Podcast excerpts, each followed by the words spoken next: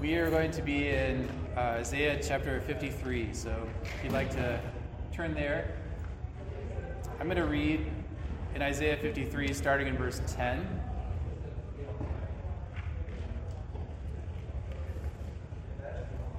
Isaiah 53:10.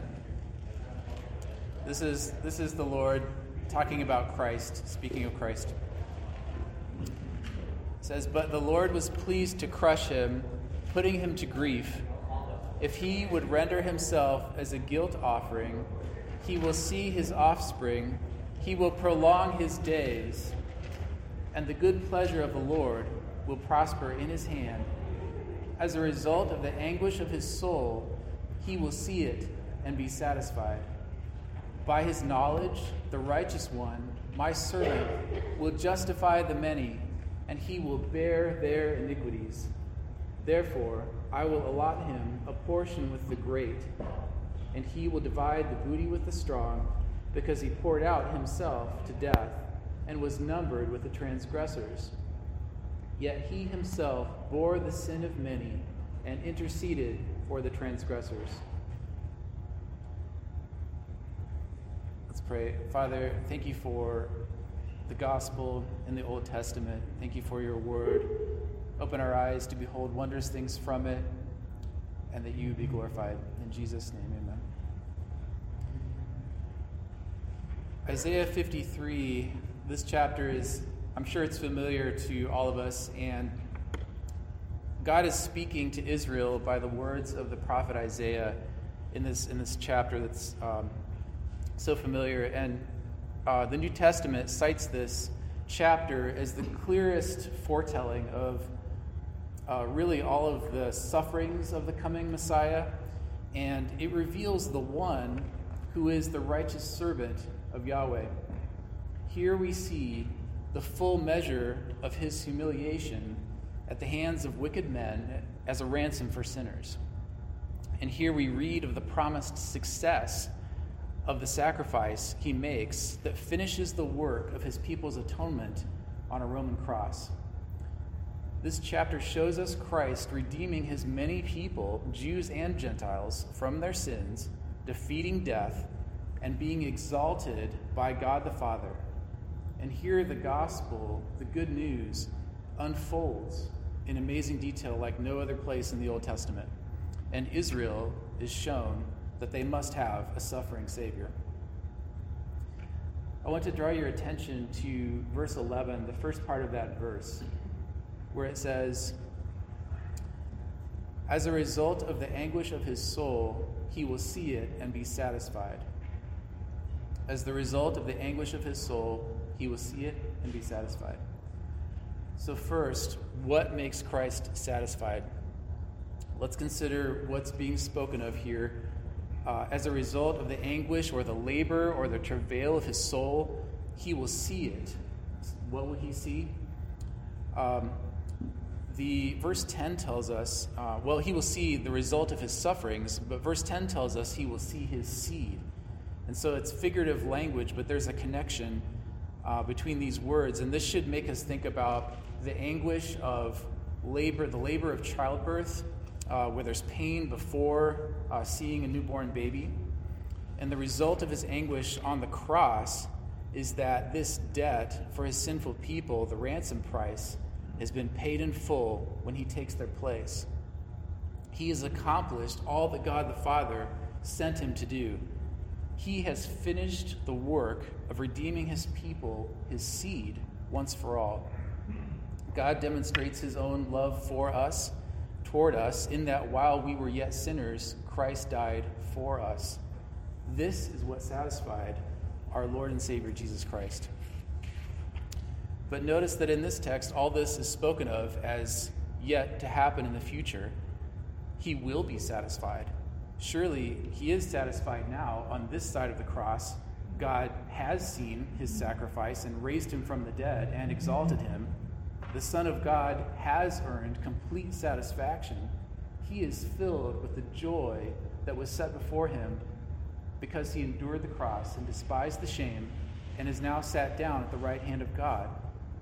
But do you know that one day in the future, he will see the fullness of the results.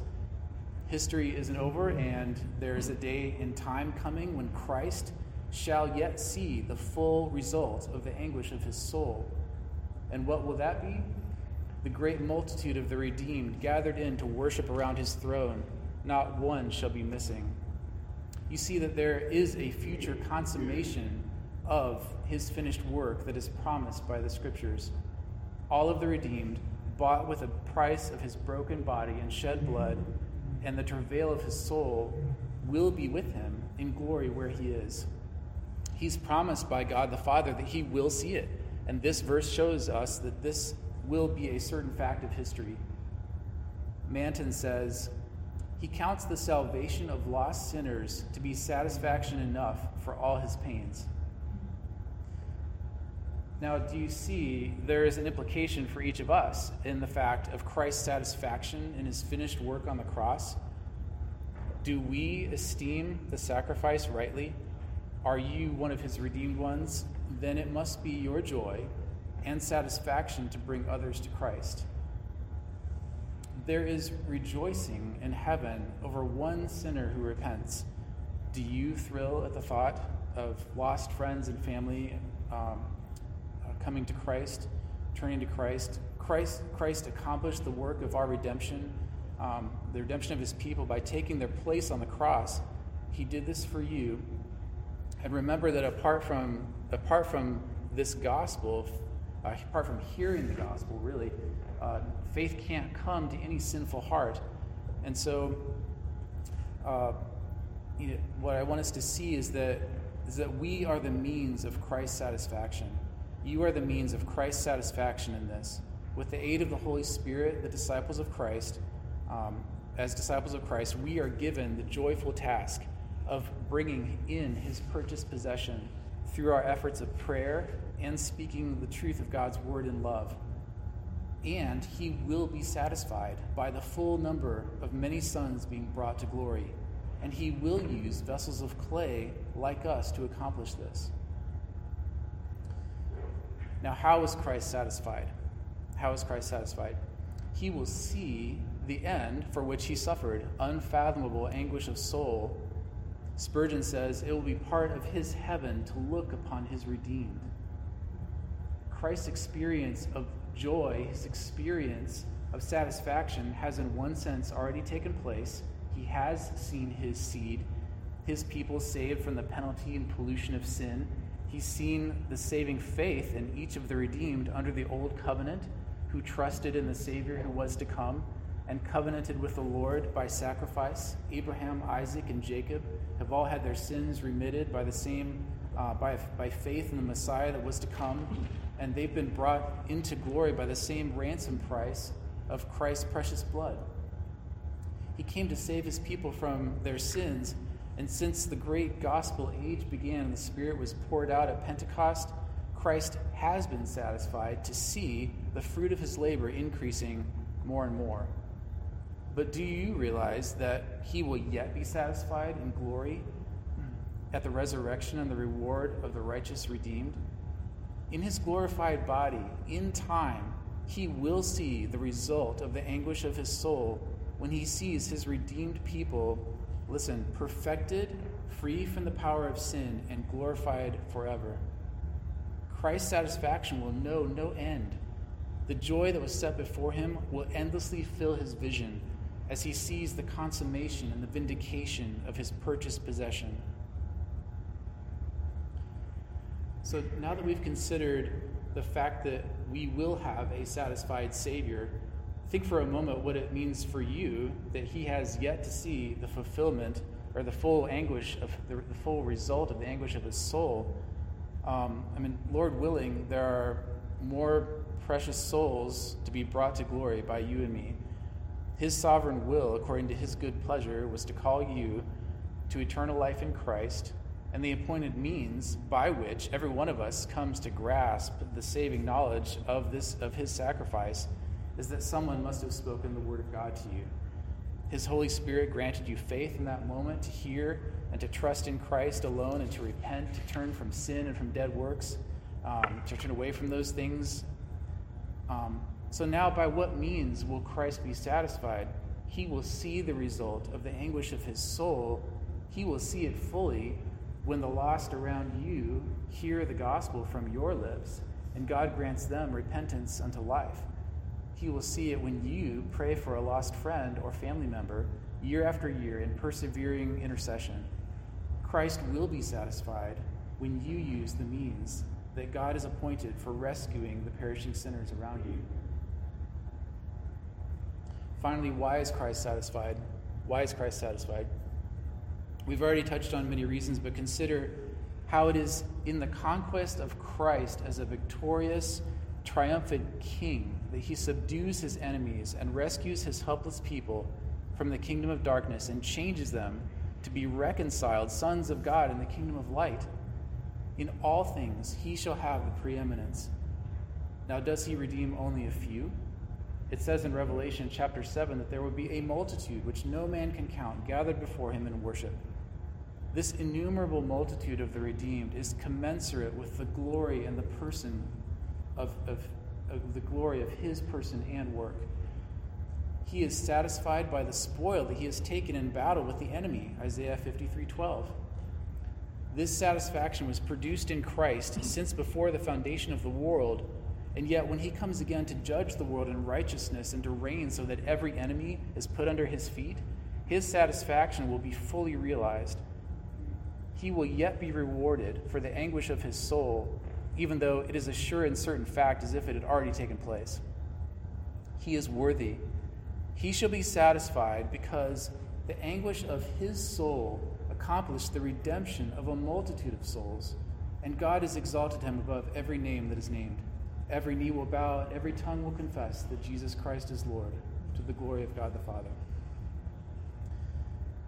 Do you share in any of Christ's holy desires?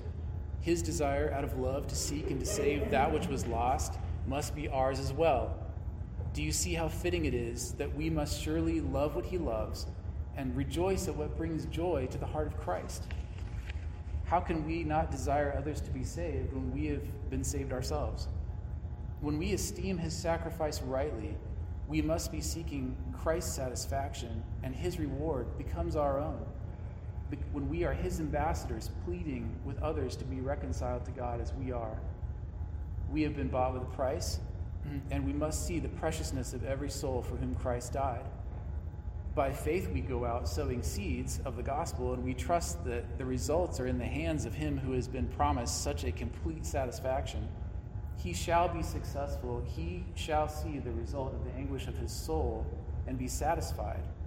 Then do we labor in vain? He gave his disciples a great commission to go into all the world and to teach all nations and to make disciples of all nations do you remember what he said to them before he gave them this command? All power is given unto me in heaven and in earth. Is the great commission of Christ doomed to failure when it is obeyed and acted upon in the power of Christ? Do you realize that your success is promised in the fact that Christ will be satisfied? While it's true that the judgment of God is revealed in the gospel to those who reject him, do not lose sight of the fact that Christ will have a great multitude which no man can number. In everything, he must have the first place. It's this certain truth that motivates us to bring the gospel to others who, who have not yet heard. Consider the story of two Moravian Christians who had heard that there was an island in the West Indies owned by a slave master who forbade uh, any missionary from coming and teaching the slaves about salvation. When these two men heard this, they decided that if necessary, they would sell themselves as slaves to this man in order to get access to the poor, lost Africans who were in bondage on the island.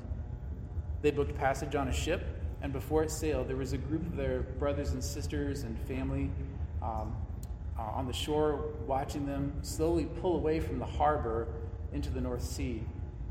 In those days and under those circumstances, it may be no wonder that on the shore they wept at the thought that they might never see these young men ever again. But now listen to what one of the young men called out to them from the ship across the growing gap of water. He said, Shall not the Lamb who was slain receive the full reward of his suffering? He will see the result of the anguish of his soul and be satisfied. The success of his sacrifice is certain. The success of the means of the gospel cannot be less certain. Let this ever be our prayer and our hope. May the Lamb who was slain receive the full reward of his suffering.